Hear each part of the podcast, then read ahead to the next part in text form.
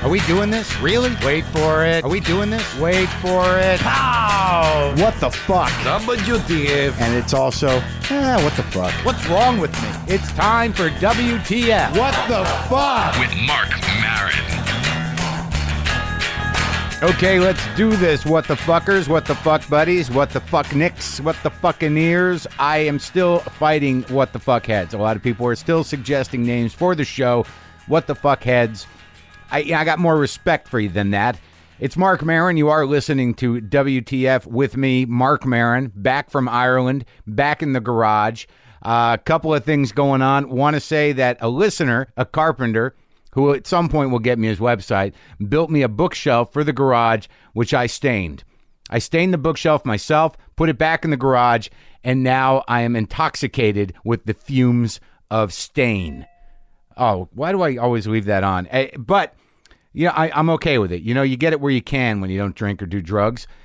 Thank you all for uh, coming out in Ireland. Uh, I really appreciate seeing you, I, and uh, I appreciate that I have some WTF uh, listeners, some what the fucknicks uh, out there in uh, Ireland. Had a pretty good time. You listened to the podcast. I do want to apologize to Ireland. At the beginning of my podcast, there I did refer to myself as being in the UK, which is a big no-no, as Des Bishop said later on in that show. Uh, I did have a lovely time. Also, wanted to get some business out of the way. Dom Irera one of the great comics who was on the show in Ireland, uh, will be appearing at Harrah's in Atlantic City September 4th. If any of you are around to go see that, uh, I highly recommend it. Also, I am going to be in San Francisco next week, the 18th and 19th, I believe. Is that it? Yes, the 18th and 19th at Cobb's Comedy Club doing the Bring the Rock shows with Greg Barrett and Nick Thune and Grantley Phillips. Uh, should be should be a great night. Uh, it's an interesting show where we tell stories that are music related, and then the band will play a song by you know the the the band we mentioned. There's an outside chance that I will sing. There's a good chance I will play guitar. Play guitar. Play guitar. Yeah, I'll play guitar. That's fine. Um, neither might happen, but either way, the show will be great. Go to cobbscomedy.com for information on that. Let's get this out of the way. Hold on. Pow! Oh, I just shit my pants. And thank God, you know, after a week of meat in Ireland, that was necessary. I don't care where it happens. Don't mean to be crass, but that is where I am at. JustCoffee.coop, available at WTFpod.com. If you get the WTF blend, they kick me a couple dollars. Yeah, that's right. They kick me a few bucks few things are happening. We have Tig Notaro on the show today. Now, I've known Tig for years. We worked together many years ago in Tampa. I've always felt a little uncomfortable with her, but she kind of likes to do that. I mean, comedically, kind of puts you off. You you enter the Tig time zone. I'm I'm curious about you know how the conversation is going to go, and I'm very excited to talk to her. So look forward to that. That is coming up. Man, am I happy to be home. I and I gotta I gotta be honest with you because I generally am. I had a couple incidents on the airplane. I was on the flight from Dublin to Los Angeles. The in flight movie was Invictus, which I didn't go see in the movies because I thought it would be cheesy. All right, cut to me sitting in my plane seat crying. You know, literally tears rolling down my face. It was still light. You know, it was a small TV screen up on the ceiling. I had to arc my neck to watch it, and tears are running down my face in public. There's a couple of teenage boys across the aisle, you know, looking at me, you know, trying to hide the crying. It's a powerful movie. Uh, it, it is what it is. It was moving. It had a message. It was it was based on fact.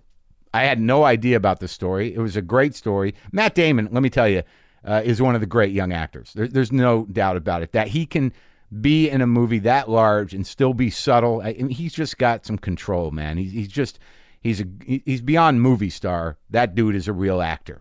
And Morgan Freeman, of course, is Morgan Freeman. So I watch this whole movie, and it, it's moving to me, and, and I don't you know really register necessarily. I mean, there's a message, but you know it's a historical movie about South Africa, about uh, the end of apartheid, and and I found myself there was one uh, uh, black flight attendant, this guy who I'd seen a couple of times previous to me watching the movie, and I did that thing where you know he's. Uh, he's he's coming down the aisle, you know, collecting the trash, uh, you know, the cups and the bo- you know bottles and whatever. And I kind of looked at him with that, like, uh, "How you doing, buddy? Yeah, I, I, I, I get it. You know, I get it. That's sort of like, you know, thanks a lot, man. Thanks a lot. I know it's it, we're just it, I mean, it was unnoticeable, but in my heart, it had to have been condescending on some level. You know, your, your people, no matter where they are, have, have been through a lot, and and uh, I, I just want to say, uh, you know, much respect. You know that that was what was coming out of me. I'm like, what the fuck is what is wrong with me, man? I mean, y- y- y- but it was an emotional thing. It was just a carryover. I don't know if it's a bad message, but is that is is is that racist or is it? I mean, is that the message I was supposed to get? Is that white person's guilt? You know, or is it just me having experience? I didn't blurt it out or anything, but it was a feeling that I had. Uh, yeah, I talked about it on Twitter. Someone said there should be a name for it, and they should say it, uh, gracism, which I, I think is is sort of funny. I I hate when these things happen, but that that one wasn't really bad. It was only you know because of, of a white person's guilt or whatever, whatever. But this is the bad one. So now I go from I go from Dublin to Chicago. You know, I've been traveling like 15 hours. I wait to get another plane from Chicago to uh, to Los Angeles. At this point, I'm exhausted. Um, I'm I'm tweaked out. I'm sitting, you know, sort of where the flight attendants area is. And about three hours into the flight, I got an hour and a half to go. I see, uh, I go back to the bathroom and I see an, uh, someone who I decide is a, a Arab or perhaps Palestinian, also Arab. And, you know, he's waiting online to go to the bathroom. Then he stops waiting online. He looks me in the eye, which, and I, you know, I, I, I, I, I judged. And then he leaves the bathroom line. He starts, he walks to the front of the plane and I, I sort of like I leave the bathroom line to go sit in my chair to to sort of you know, monitor the situation. So I see him go to the front of the plane. He uh, he disappears. You know, it doesn't look like he's gone in the bathroom. And I'm sitting there, I'm festering. I'm like, oh, this what what's happening? And, and this has happened before. I've talked to you about this. And I, in my mo- in my heart, I've got nothing against uh, Arabs. I in, uh, even if he was Arab, but this thing is in my head. I'm judging. I'm stereotyping. I'm making assumptions. But it, it got bad. I mean, I'm sitting there on the plane. I'm like, where is he? It's been it's been five minutes, and then I think I see the pilot's door open, and I, like and, and no one's doing anything, right? So in my mind, it was amazing how elaborate the fantasy became because I'm thinking like, wait, he went through security, can't get a bomb on, he can't get a gun on, he can't get a knife's not going to work, and you know there's two guys in there. But then I decide that like he snuck little packets of poison that you put on people's skin that ha- puts them into cardio arrest immediately. So in my mind, he's in the cockpit, he's just touched both the pilot and the co-pilot, and maybe the third guy that's in there with the secret poison that gives people a heart attack, and he's he's he's in control of the plane, and I'm waiting for it to dip down, and then it doesn't dip down, so I think, well, here we go. You know, we're waiting till we get into L.A. and, we're, and he's going to fly it into a building, and this is this is fucking horrible. I'm picturing, you know, going down, you know, toppling, you know, in the air. Like I'm even going to have that much time to think about it. Like you know, it- of course, there's part of me that's like, you know, I'm holding onto my chairs. I'm I'm flying down with no parachute, thinking, you know, I, get- you know, maybe there's a chance here. Why did I have to be on this plane? I mean, I went way out there. I think because I was tired too and I have a fear-driven imagination. But I got I'm, I'm I get up out of my seat and I walk to look for him. And I must uh, you know I you know I was focused on this horrendous uh, racist fantasy in my head that I judged and made this big decision to I'm, I'm I'm focused to the point of panic and a flight attendant comes up to me and says everything okay sir and I'm like oh yeah yeah yeah yeah yeah." and then I sit down and of course flight attendants if anyone reads panic you know they go tell all the other flight attendants so another one comes up to me and goes are you okay and I'm like yeah just a little panicky you know I, I've been up a long time just a, just a little panic and she's like are you all right sir and I'm like oh now I'm the fucking freak now I'm the I'm the guy that's like you know the problem on the plane. You know, in my mind, you know we're you know an hour away from from flying into the Capitol Records building. And this is going on, and I'm like, I'm, I, I'm, I'm losing it. And then, of course, you know, like I'm sitting there. You know, this, the flight attendants are now aware of my uh, my psychological state, and probably have t- told the captain already. You know, if he's not dead. And then what happens is I, you know, I, I see the the guy walk back. The Arab guy just walks back and sits down with his wife. Yeah. And then as we're landing, the flight attendant says, Everything okay? You feeling better? I'm like, Yeah, I just got something in my head. You know, something was happening in my head that was not happening in reality. And I feel bad about it. And uh, she says, Well, you know, it's, uh, you know, it happens to all of us. We have to be very aware. I'm like, yeah, but I, I just, you know, I, I manufactured, you know, I was, I was not just aware, I, you know, I already saw the, the, the printed headlines on most of the nation's newspapers. I didn't say that to her, but I was like, okay, good. I just felt so fucking ashamed of myself again with this shit. I got to get I got to get past that. You know what fear does is unbelievable. That's it. I, I would like to extend my apologies to the black male flight attendant on my flight from Dublin to uh, to um, Chicago. If I seemed uh, you know racist in that weird kind of obsequious, like you know you know too nice way, and I'd also like to extend my apologies to the the brown man who I decided was Arab or Palestinian who has no knowledge of, of what I went through because of my stereotyping him and being blatantly racist. I apologize to both of you and to the stewardesses or the flight attendants for causing them some discomfort in my panic.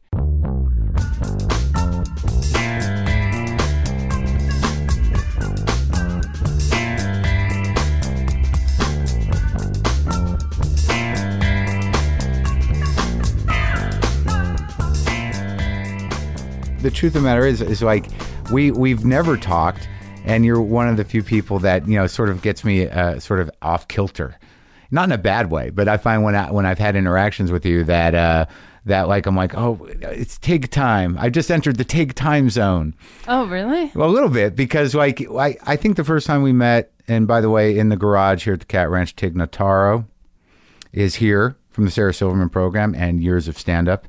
And we worked together, I think, for the first time in Tampa. I don't even remember what year that was. Do you? I I would guess it was maybe eight years ago, Re- That's it? Eight years ago? maybe nine, something like that. Yeah, and I had never seen you. I didn't know who you were, and you were really funny. And uh, and it was one of those things where it's like, where's this person come from? Where did you come from? Uh, originally Mississippi. Really? Uh huh. So you got out of Mississippi? I did. Uh, I was born in Jackson, and then uh, my family is. I have some family members still up there, but then most of my family is in uh, the Gulf Coast, also New Orleans, Baton Rouge. Are you close with them? Pretty close. So is it as bad as everyone thinks? Like I've been accused of being hard on the South. I've been accused of making, uh, you know, and I don't do it very often, but I think it's an easy mistake to make, uh, where you just say the South is full of idiots. Yeah, I mean, it drives me crazy. It is. Because- Is it full of idiots? No, it drives me crazy When people I'm- do that? Yeah, I mean because absolutely there's idiots, but it's like There's as idiots a, everywhere. As a comedian, you have to have seen when you've toured that there are idiots in every uh, city and town that you go to, and I think in general, what it is more than a southern thing is like a small s- town mentality. Sure. but my family Yeah. in the South, for the most t- part, are very open minded, accepting people. And so I give them way more credit than somebody that has gone and traveled the world and allowed themselves to be, um, you know, their mind to expand and meet n- new Yeah. people. And, and then they become accepting Right. these family members of mine are in small town southern Mississippi and just out of who they are, like they are Yeah, yeah, yeah. accepting. And so I they blow my mind more than big city people that are like uh, liberal. Right, because they're doing it because they think they have to, whereas the people in your family perhaps came to it just by virtue of their human interaction with you or with with other people or with the world. Well, Like- and it's not even that other people think they have to. It's that you learn by meeting so many people and traveling to so many places. And it's not that my family that they haven't left the Yeah. town. Yeah. But th- it's they certainly aren't right next to um, you know, Manhattan. Well, no, I think I think what you're we're talking about is the difference between tolerance and the difference between actual empathy and acceptance. Yeah. I think that like liberals are basically sort of like, you know, I'm open minded. It's a big tent. Even if I don't like these people, you know, I accept them. So there, there's not that sort of heartfelt connection. I think that comes from from the history of the South too. I think that they've seen a lot of shit in general. Absolutely. And I, I think also there's a certain mentality of um, people in New Orleans, and then also, you know, I have Cajun people in my family, and there's a certain mentality that is just open and just join the party type, let's go. Yeah. We're glad you're here. Right. We don't care what's going on. And that, that's you know? and there's also those kind of people that are insulated in churches and, and, and are white supremacists and retards. But I mean that is not really the bulk of the South. The South is very compassionate place. Right. I mean, and uh, there's a there's a sense of humor that's Yeah, yeah. there. Th- uh, It's like my family, sure, they go to church and the ta- the uh, church that's not there anymore after Katrina, but the church that was there was this A-frame that um that that was the exact shape of the church Yeah. and uh, my uncle uh, referred to it as Jesus Christ Super Slide, and to me, that's not um, Right. a traditionally conservative Uh, Approach to Jesus. Exactly, or referring to the home of Jesus as uh, Jesus Christ Super Slide. Did uh, you have family that lost property in Katrina or lost uh, family members or anything? There was severe damage, Yeah. and there was um, the people, friends of the family that were lost, and um, no immediate family members. But I, I thought they were all dead. Yeah, I bet. For how long? Mm. Several days because there was no um, there was no cell phone service. There was nothing. The last anybody heard from my family was um, the night before Katrina, everybody had gotten into one house, and it actually happened to be the highest point in the town. Yeah. And um, my brother talked to my cousin, and my cousin couldn't even hear my brother. All my brother could hear was him just yelling, like, "We're, you know, we're just Yeah, yeah, cut re- out." Oh my God. And uh, the next I saw the next morning was um, uh, I was watching the news and there was a helicopter just going over. You know, there's so much attention to New Orleans, which Yeah. is not where Katrina hit.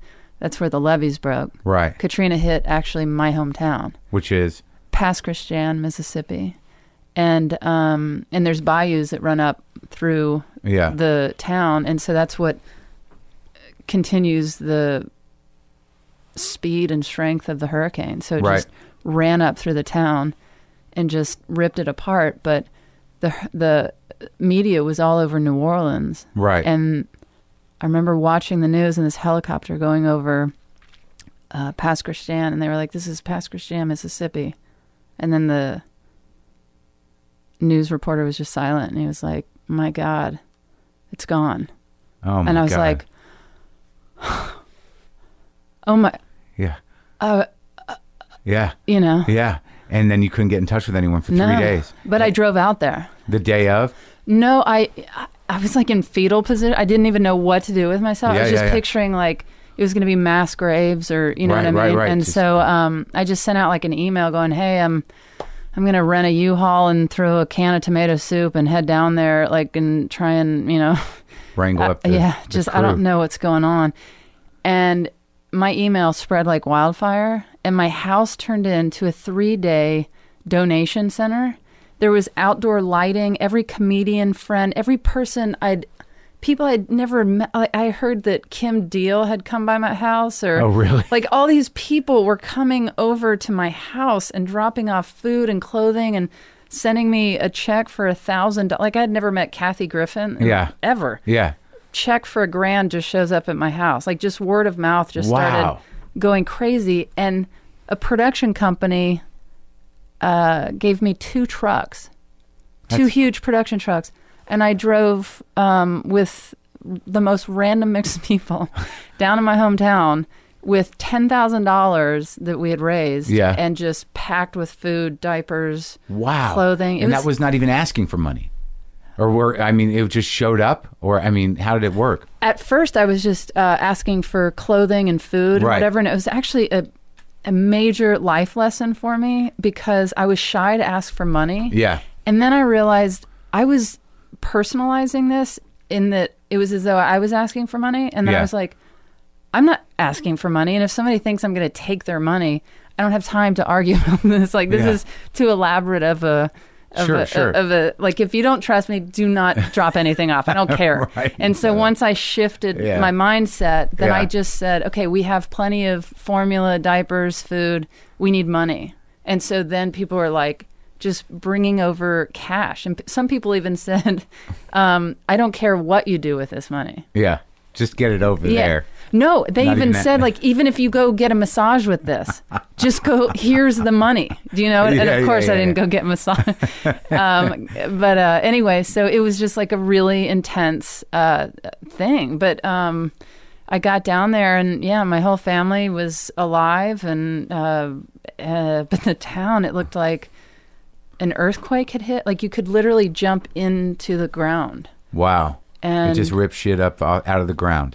I can't even explain to you. Like I would have to show photos, but um, and and I was taking pictures, and at the time, it, I guess digital camera. I certainly, I, I have Amish ways about me. I certainly didn't have a digital camera then. Yeah. Um, and I had a just a regular camera, and I got doubles made, and I realized when I was showing the pictures Yeah. I had double. I was like, oh, this is where um, the the deli used to be. This is where the.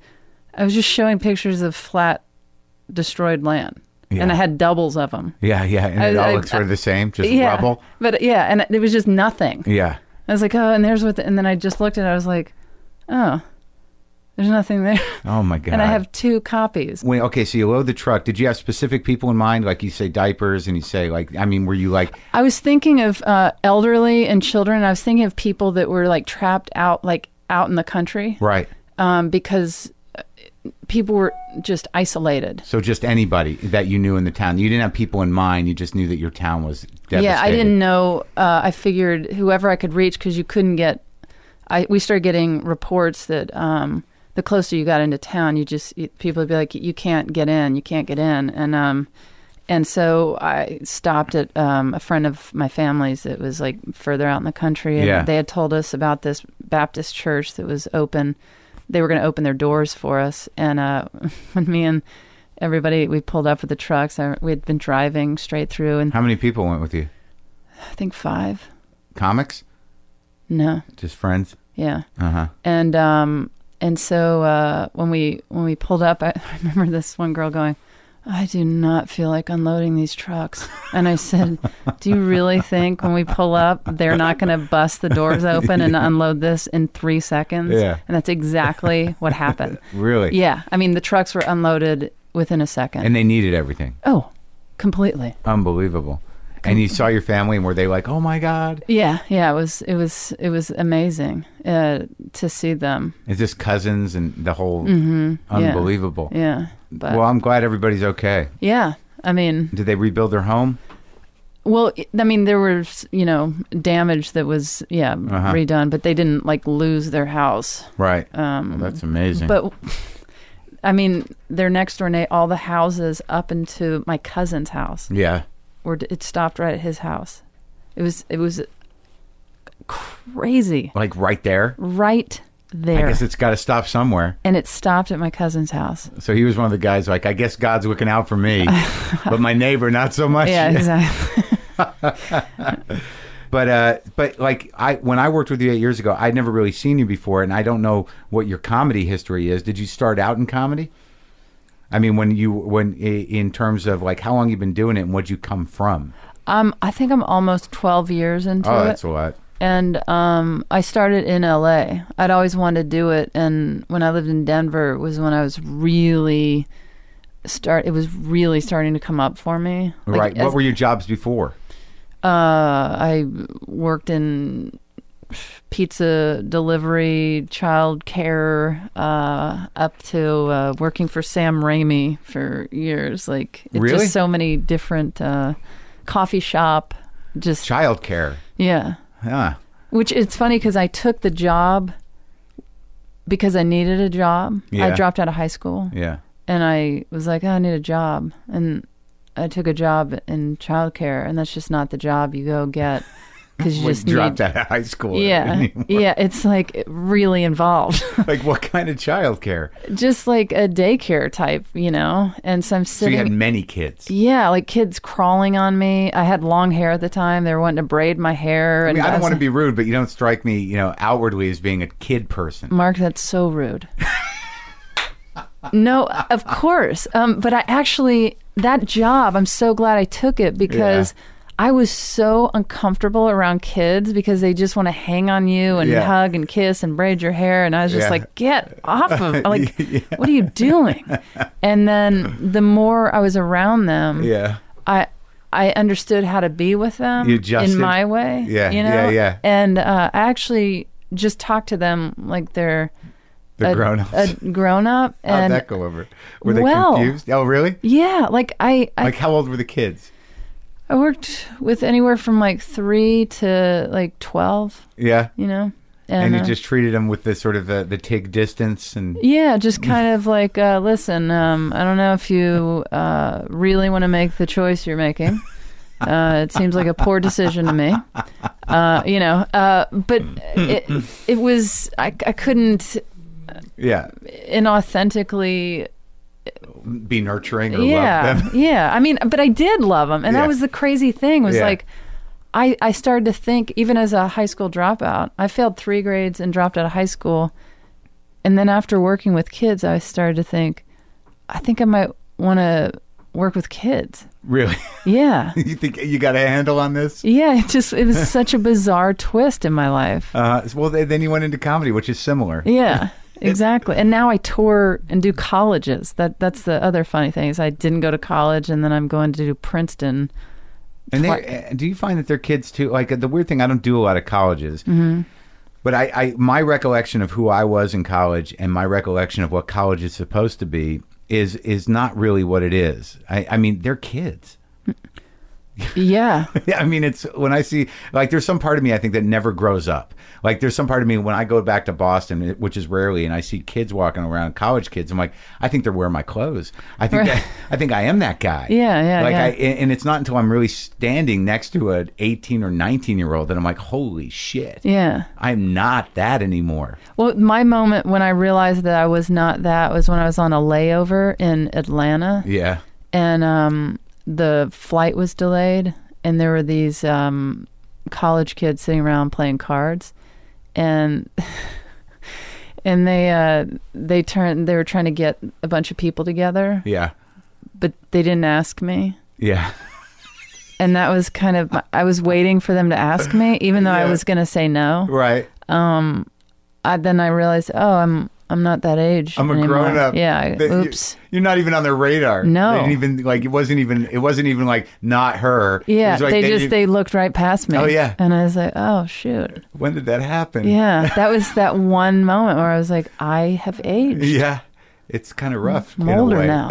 But yeah, doing colleges, it's so bizarre to when they come up and talk and want to get pictures and whatever. I'm just like, you look like an infant. Like Yeah. they look so young. It's it, I, it it's bizarre that they're in college and learning things that I'm not sure they're learning things. I mean, I think they're in college. Okay, but you know that Yeah, they're yeah. being taught that that Yeah, yeah, yeah. information is being spewed out Right. towards them. Right, right, right. Whether they're, uh, yeah, They're being confronted with the information. exactly.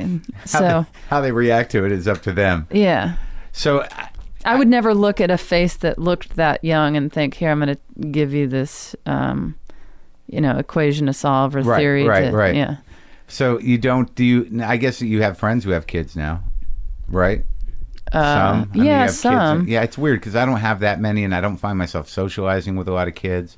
And I know there are people my age that literally have kids that are, you know, in high school. yeah, And when you don't have kids, like that time doesn't it time doesn't pass the same way. right, yeah. It's, it's the f- most fucked up weird thing. Well, yeah, I guess when I'm thinking back to friends that are in like Mississippi Yeah. or Texas or whatever, yeah, they they have kids. And Yeah. Mm-hmm. When I'm thinking about my life here, it's like eh, few. You know, you have some And they keep them hidden. They're taken care of elsewhere. exactly.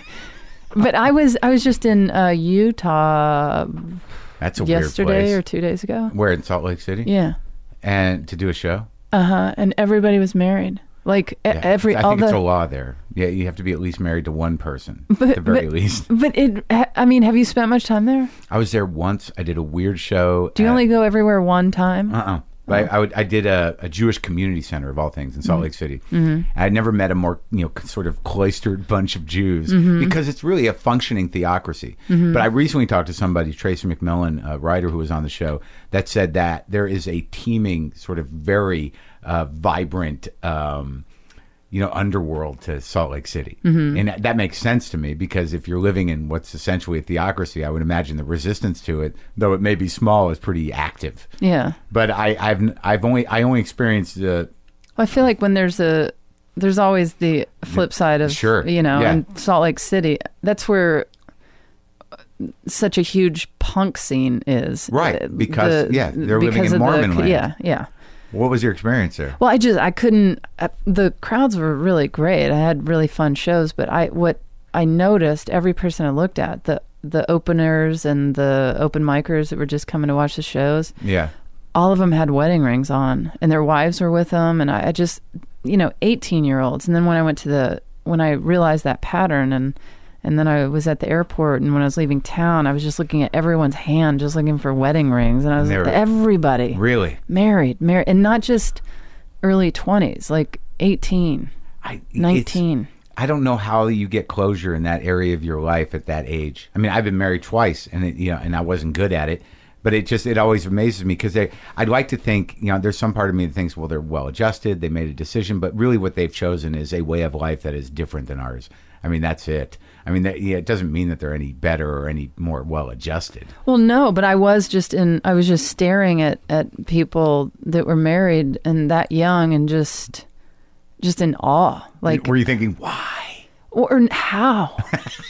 not why. Like, I get why Yeah. you would th- think to do that, or if you're yeah, yeah. conservative and you maybe that's your ticket to have sex. Yeah, but like how it, it, it blows my mind when somebody meets and I, but then you know actually it makes sense when you're that young and you have your first love and you think Yeah. yeah I'll be with you forever If you- because right. you don't know that things change right. Or maybe you can stay in that thing. Yeah. I mean if you're you're vigilant enough. and when people do that that's one of the things that just it blows my mind when people meet somebody and the only time i felt that uh, in in my life has, was with my writing partner Yeah. Um, and so I've written with people and I've bounced around ideas and whatever, but it just happened to be this guy that I wouldn't have thought in a million years because we've run into each other Yeah. here and there, but we did this really bad pilot that we were laughing so hard and making fun of the entire time.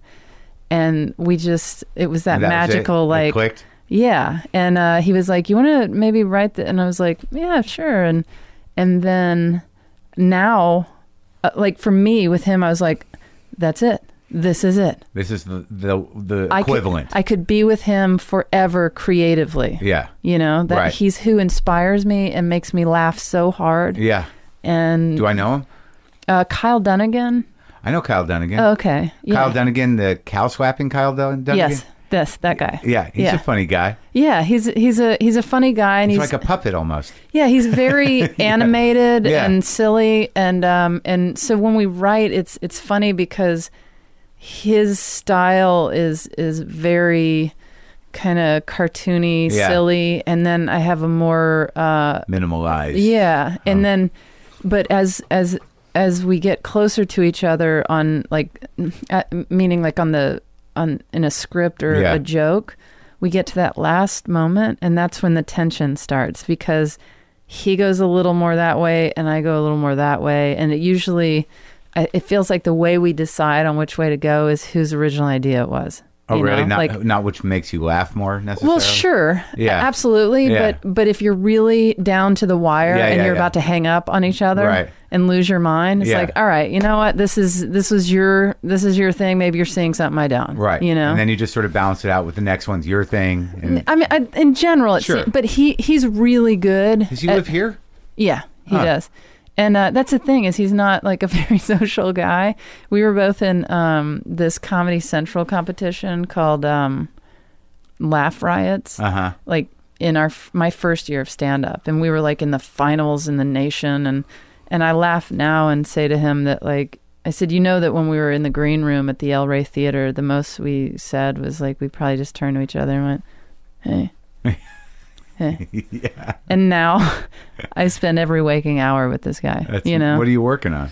um, we just did. We just wrote something for Funny or Die. Um, and uh, we're not like, we're just, we're not trying to become staff writers or anything. Right. Anywhere. Um, we're just kind of learning how to write different things together. We've Yeah. written an internet series. We've written a spec. We've written an original thing. We've written a late night. Pa- we're just trying to do everything together. Uh huh. And um, and then ultimately in hopes of selling an original thing together. Yeah. The big payoff. Yeah, and and if not, I honestly like I would be happy to do stand up and just always have that Right. going with him. It's important to have relationships of any kind that are fulfilling. you know? Absolutely. I mean, I have a housemate here that w- you know we're not romantically involved, but Mm-hmm. it's we uh, we get along great, and it's so nice. It's so nice to have somebody in your life in some capacity that has you know that feels you know solid and fun. Well, but I also think it's important to have relationships, whatever they are, because I feel like when people, especially comedians, when we're touring, we're isolated and we don't have to answer to anybody. I know. But I think that Exactly. I think it just it creates this monster, though, you know, of Yeah, I, like, know, I know the monster that lives in hotel rooms and goes out and does bad things and eats bad shit. well, I mean, there's that, but I mean, there's also just you you don't have the ability to negotiate anymore. You know, Right. when you're isolated, Right. Because you get set in your ways. and you always win. Yeah, because exactly. you're the only one. You're negotiating with yourself. and Exactly. That, You- that rarely ends well. Right. Yeah, it's it's horrible. So, how long you've been in LA now? Uh, about twelve years. And when you came out here, um, you- you you wanted to do comedy, so you started in LA. That's a rare, a rare thing, huh? Yeah, that's not why I came here. Um, my friends that uh, I grew up with, um, they moved out here because they wanted to work in television. And In um, a general way. well, my friend wanted to produce, Uh huh. um, and so we all moved out here. And as soon as I got here, I opened up the LA Weekly or something, and I saw all these opportunities to do stand up, and I was like, oh my god, like because in Denver there was like, you know, Two places. two places, and that's what's amazing. Comedy Works. Did you work there? Uh, yeah, and then also Never been there. Um, there was like a Mexican restaurant that you could do an open mic at, and when people say it's it's more intimidating to start stand up in Los Angeles or New Yeah. York, um, I don't agree because I was more intimidated with only having limited options in Denver, and I know that at Comedy Works. You had to sign up on a waiting list that would last two or three months. Then you get on stage and you get two or three minutes, and they watch you. And if you do okay, you can come back. If not, you go back into that long rotation. And to me, that was like, It's a point. yeah, I, that's why I, I never felt like I wanted to really go through with that. And then when I got to LA and I saw the options, I was like, oh, well, I could just fly under the radar. Yeah, you well, know? that's the trick in LA is that it's so hard to be under the radar. Like you, you know, not in a laundromat. Like I was No, doing right. open mics in laundromats. I'm saying you can fly under the radar to start out. to start out, I, which Sure. I did for two years. I, you know, a year and a half. I was just doing coffee shops and you know, an open mic at a laundromat. And Well, that's interesting because like you, you completely started within that sort of alternative comedy, comic produced world. Like you avoided the club thing until you got good, uh-huh. and now you. I mean, you tour more than more than most people. You do regular comedy clubs. yeah, That's great because a lot of people who come out of the alternative comedy world never leave it, and they never get a sense of whether or not they can perform in front of real audiences.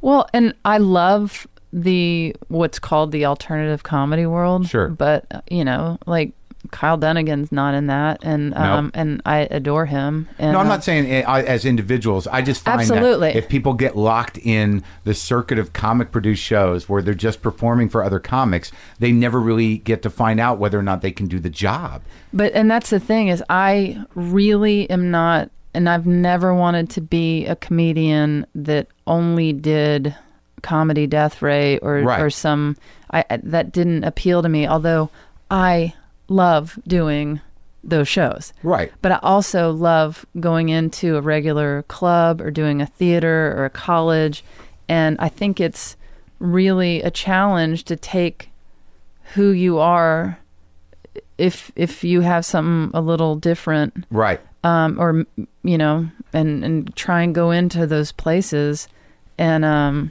See if it and- works. yeah I, You have uh, a style. You yeah. have a you have a, a, a stage persona that that's specific and it's not, but it's not um, specific to a certain group of people, mm-hmm. which is good.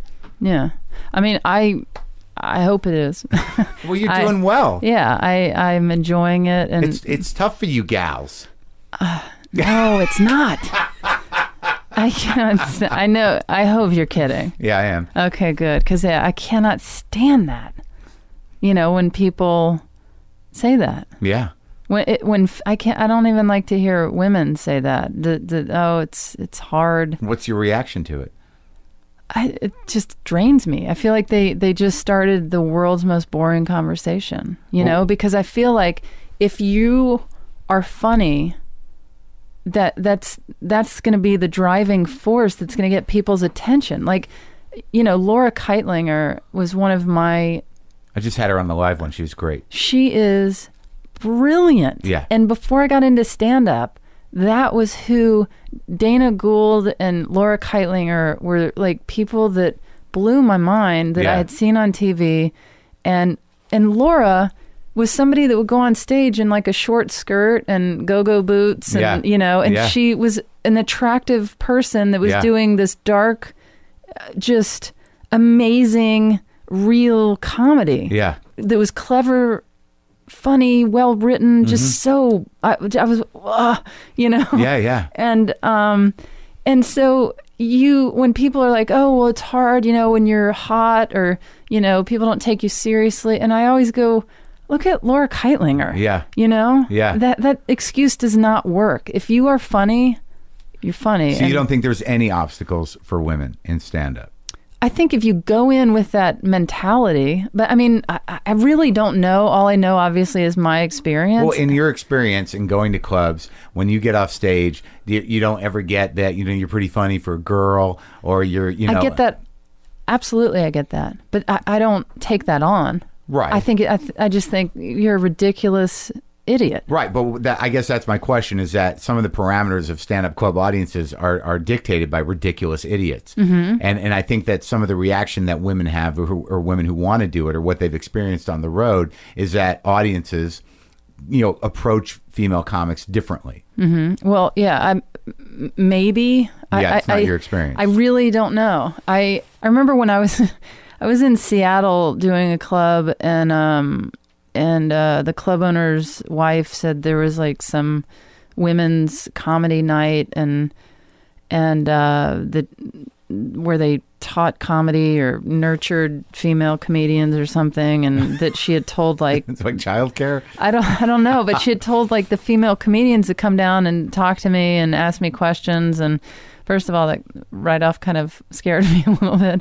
Um, but um, uh, they did come up and they were like, you know, young girls and pear-shaped housewives and and just different women coming up and being like, "Hi, you know, um, how how many times a week do I get on stage and um, where can I go that's safe and you know this and that?" And I was just like, "What are you talking about? Like, where can you go that's safe?" well, well, I'm a girl and I just don't want you know guys. And I was like. This is so the wrong place for you to be. Yeah. Like if you are looking t- like go to a women's shelter or something. I don't I don't know because that like that's the last place you want to be is in a safe environment to do stand up Right. and and y- it's not something nor is anything that you're passionate about something that you set aside two to three nights a week to do I think that's true. you are driven like a maniac to get on stage No matter what. no matter what it is and you don't go i do okay i'm going to go monday wednesday and friday Yeah. and i'm going to work on my craft Right. i'm going to sit down every morning for one hour and i'm going to do no Not a bad idea, but I understand. what uh, you're saying. right Yeah. I, I'm, I'm just saying like if if there's a robotic way no, you're. Yeah. What you're saying is that like people that have the hunger for it have no choice. yeah you're just you're, that if you're sitting there going, I wonder if I should, you know, then you're already halfway done. yeah you're you're n- no Yeah. no no Yeah. and so when people are like yeah it's hard as a girl and this and that the most empowering thing would be walking on stage being this smoking hot woman dressed so femininely and just kick people in the teeth with their comedy Yeah. which i think somebody like natasha leggero does Yeah. you know what i mean like Yeah.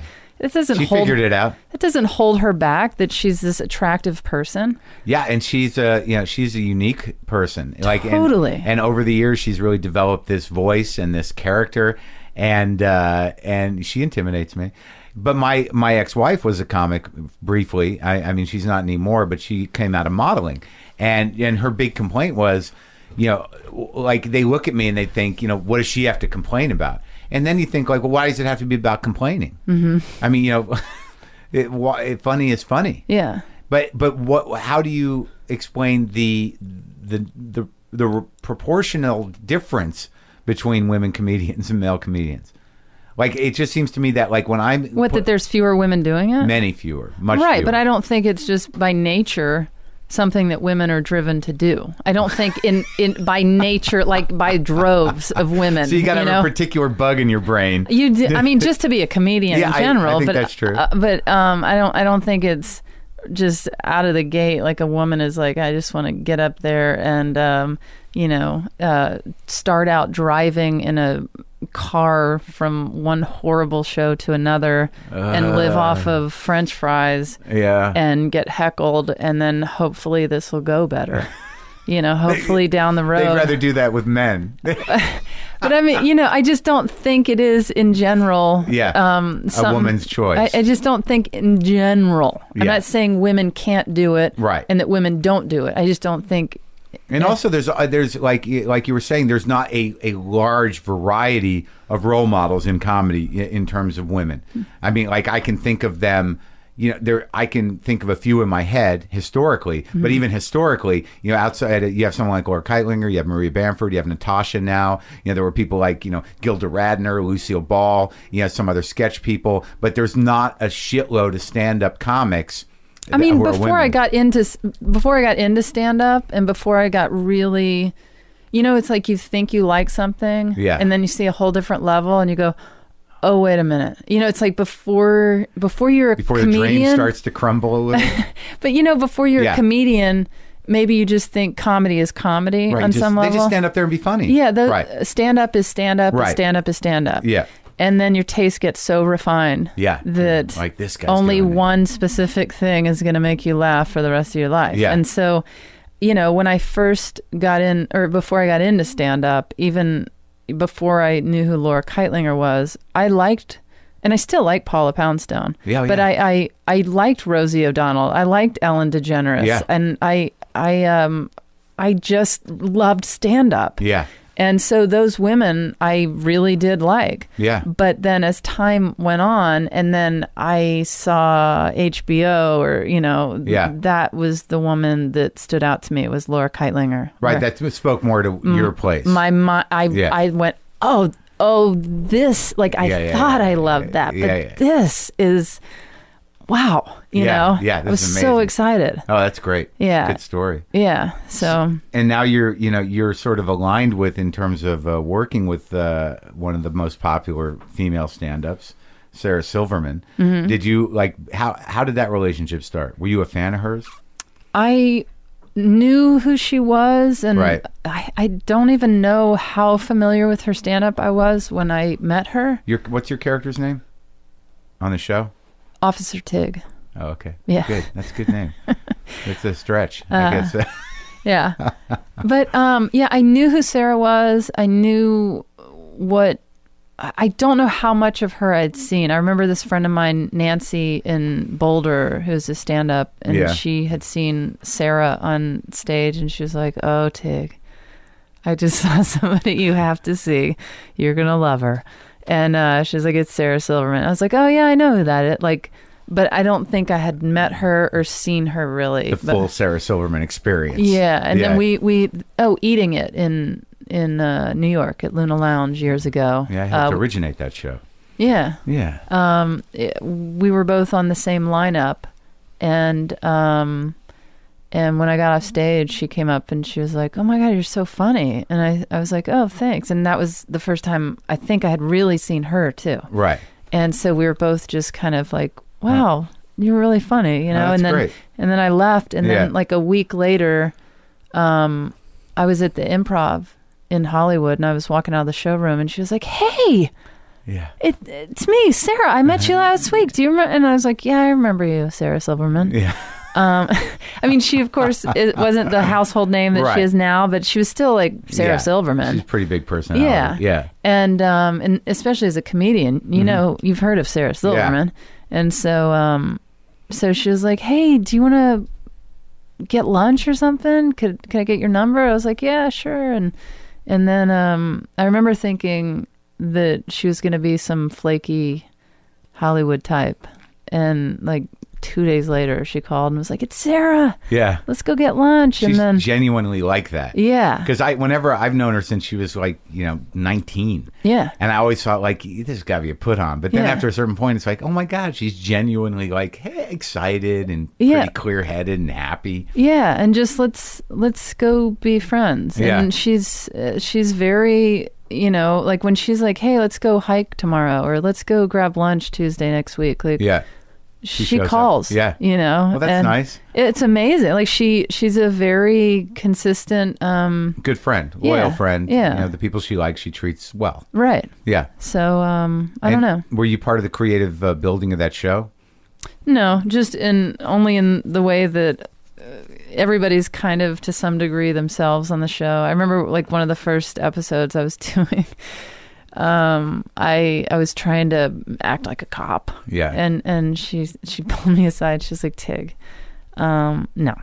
Uh, first and foremost, she's like, the reason you're on this show is because of who you are. Yeah. And she said, so number one, you're Tig. Yeah.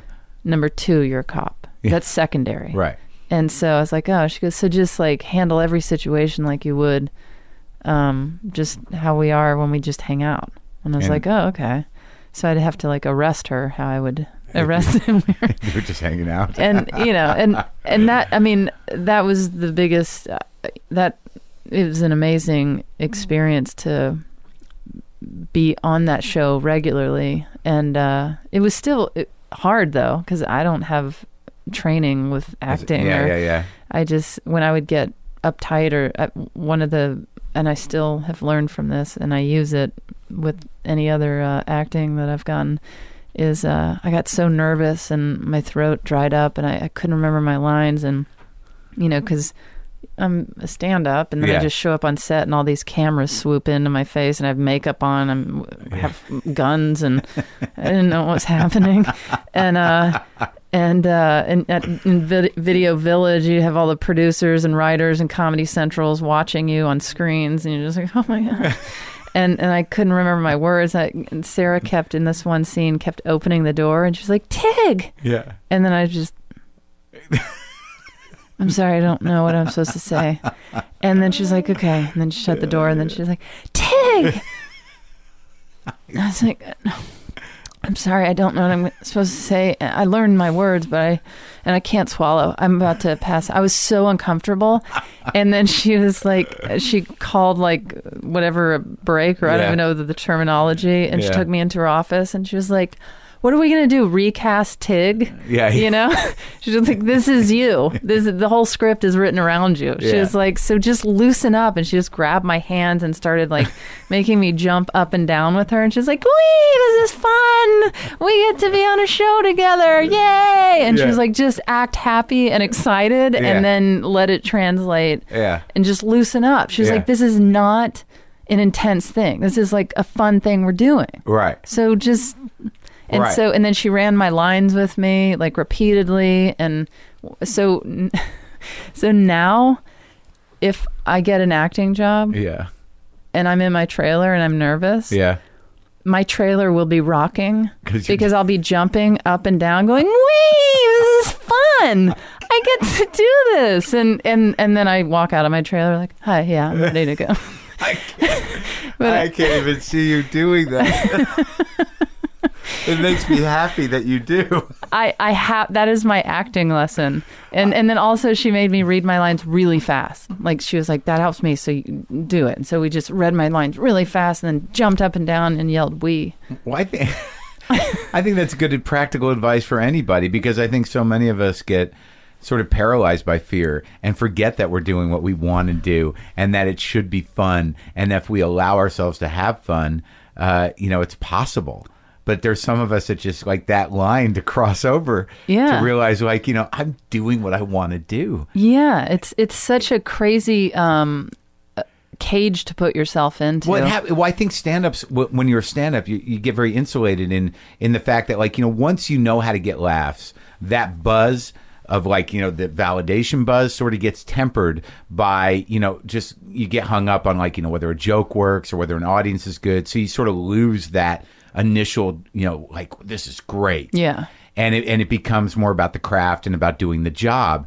And and I I just think that because we're we're so used to doing it ourselves and having complete control and and we know that you know this is my mic this is my stage you're the people there may be a few of you or a lot of you but this is all my game that like for me when i get into an ensemble situation there's a lot more pressure because then you start thinking like you know i'm not the only one part of this you know what if i'm the fucking you know i'm the cog that fucks up and and then you start to your brain just starts spinning all that Mm-hmm. Yeah, yeah, shit yeah. and you just want to disappear Yeah, it's well, and it, for me, like even even though I, there was a safety of of working with Sarah, there was Yeah. also a pressure because I think the world of her. Yeah. and so I, I want.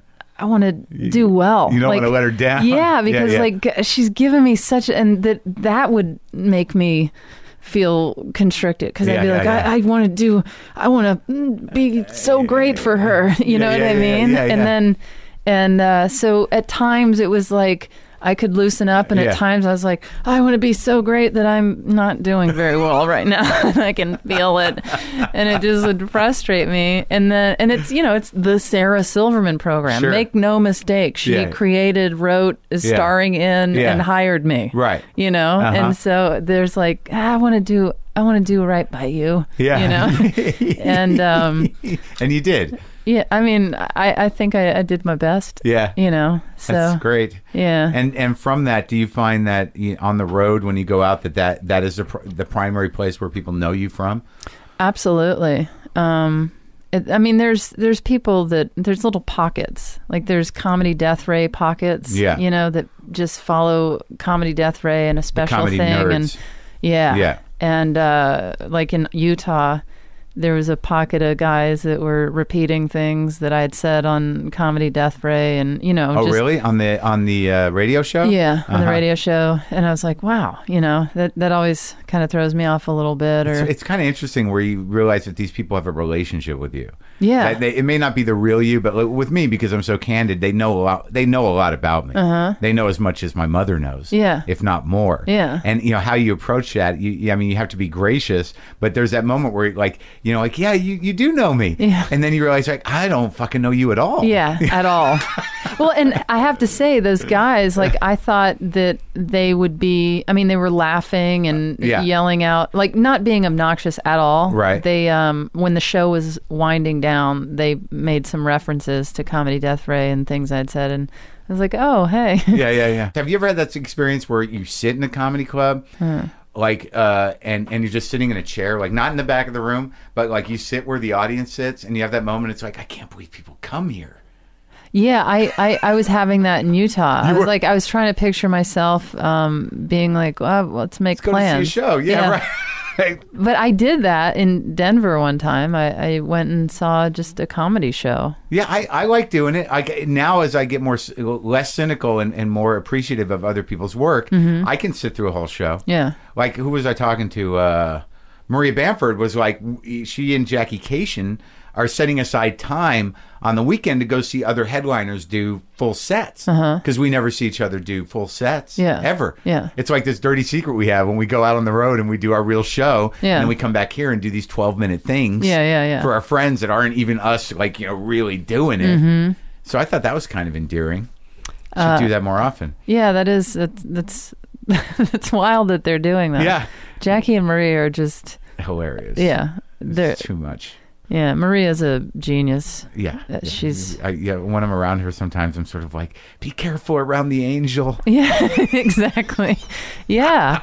I mean, I think the world of her. Yeah. Where, where, where do you, what do you got coming up? Where are you going? Anything you're looking forward to? uh I do this uh monthly show at Largo Oh yeah, and um like a Tig and Friends. Yeah. that I haven't been on. No problem. well, it's it's not a stand-up show. Uh, I can do anything. Do I- what- what- I'll uh, what's required of me? I'll bring on like casts of uh, TV shows. oh, And uh, what I'll do is I come out and I do stand up for about ten minutes, and um, and then after that I bring up individually different cast members from TV shows, and I kind of it's like a hidden talent type moment. oh, interesting. Yeah, So you get to see people, you know, read poetry or tap dance or play guitar or whatever you don't you don't normally get to see them do when they're doing their thing. when they're on their sitcom. Well, like who's been on? Like what has been some surprising fun Um, Well, moments? Well, I mean, m- a fun show in general that I had recently was the cast of Parks and Recreation. Yeah. and it was it was so ridiculously fun. I, I c- my mind my head was about to explode because beyond the that's just so small the what people do or what people you know the hidden talent part because Yeah. after that then you sit down i sit down with the cast and i Yeah. do just uh, kind of an awkward interview with them and then i go out and i say i call it phil donahue the place Yeah. and I do a Q&A, but it's not like a, a sterile Q&A. Right. I riff off of their question, I riff off of the cast member's answer. I maybe sit on a lap of a person or Mm-hmm. you know, I just it, it it's v- it becomes very interactive. Right. And um, so Sarah is executive producing it, and um, she we're we're shooting it. And, That's great. Yeah, and it's it's just a f- really really fun show. That sounds fun. And um, my next one is with Party Down, and Very um, popular show. yeah. So uh, that's what That I'm sounds like doing. a great project. uh, yeah, it's fun, and uh, I'm always touring. yeah. Um, What's your website? tignotaro.com. There's also tignation.com. Wow. Yeah. You g- you have two websites? Well, it started out as Tig Nation because Yeah. before I did stand up, I worked in music business. What did you do in the music business? I worked for record labels and I promoted and just did I don't know just Were you like a rock girl? um I I mean I love I love rock I love I love Ronnie James Dio I was bummed when he died you know I Yeah. I, I love heavy metal I Yeah. love uh but I also love uh singer songwriter I love country music I'm kind of a And why'd you burn out on the music business? I didn't even burn out on it. It was Yeah. one of those things where I thought I was happy. I thought I liked it. You were promoting, and did you manage? Yeah, I did kind of everything. Yeah. And um and I thought like, wow, I'm enjoying myself. And I think I was for the most part, but as soon as I got into stand up, I was like, oh, it was that, you know, when I first This saw is Laura it. Keitlinger, I was Yeah, like, yeah, yeah. oh, no, this is what I was looking for, you know? Yeah. I thought I liked just stand up, Yeah. but it's more specific, you Yeah. know? And so my happiness became more So You know. so what is Tignation now? It, it just directs you to the same thing. Tig Nation. oh, either one. yeah, it, it is Tig Notaro. Well, if you want to see Tig or know what's going on with Tig, there you go. Thank you so much for talking to me. Thanks for um, talking to me. It's awesome.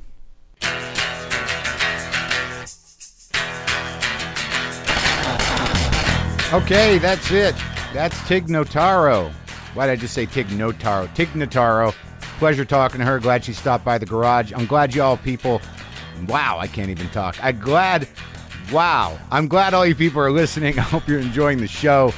I uh, have a couple of things to say before I, I split here. WTFpodshop.com, which you can also link to on WTFpod.com uh, now has available our first premium episode, which is a live episode from comics. It's got Greg Giraldo, Todd Barry, Morgan Murphy, Janine Garofalo, John Mullaney, Tom Shalhoub. It was a big one. Uh, that's up. I, I, I'll reiterate my uh, upcoming dates this weekend at San Francisco. It's Greg Barron, Bring the Rock at Cobb's, and that's cobbscomedy.com. Uh, that's going to be a fun show. There's four shows Friday and Saturday. And uh, please go to WTFpod.com and enjoy. Get on that mailing list. That's been uh, picking up a lot. We're doing them at least once a week. We got pictures, we got links, we got things I'm thinking to uh, about uh, what's going on in my life and also about the performers on the show so you can get a little more you know, information on them. Thank you for listening. Have a great workout, a great day, a great hike, a great drive, uh, a great life, and thank you for all your emails. There's a lot of emails. I do read them all. I'm sorry if I don't get back to all of you. Okay? All right. Talk to you later.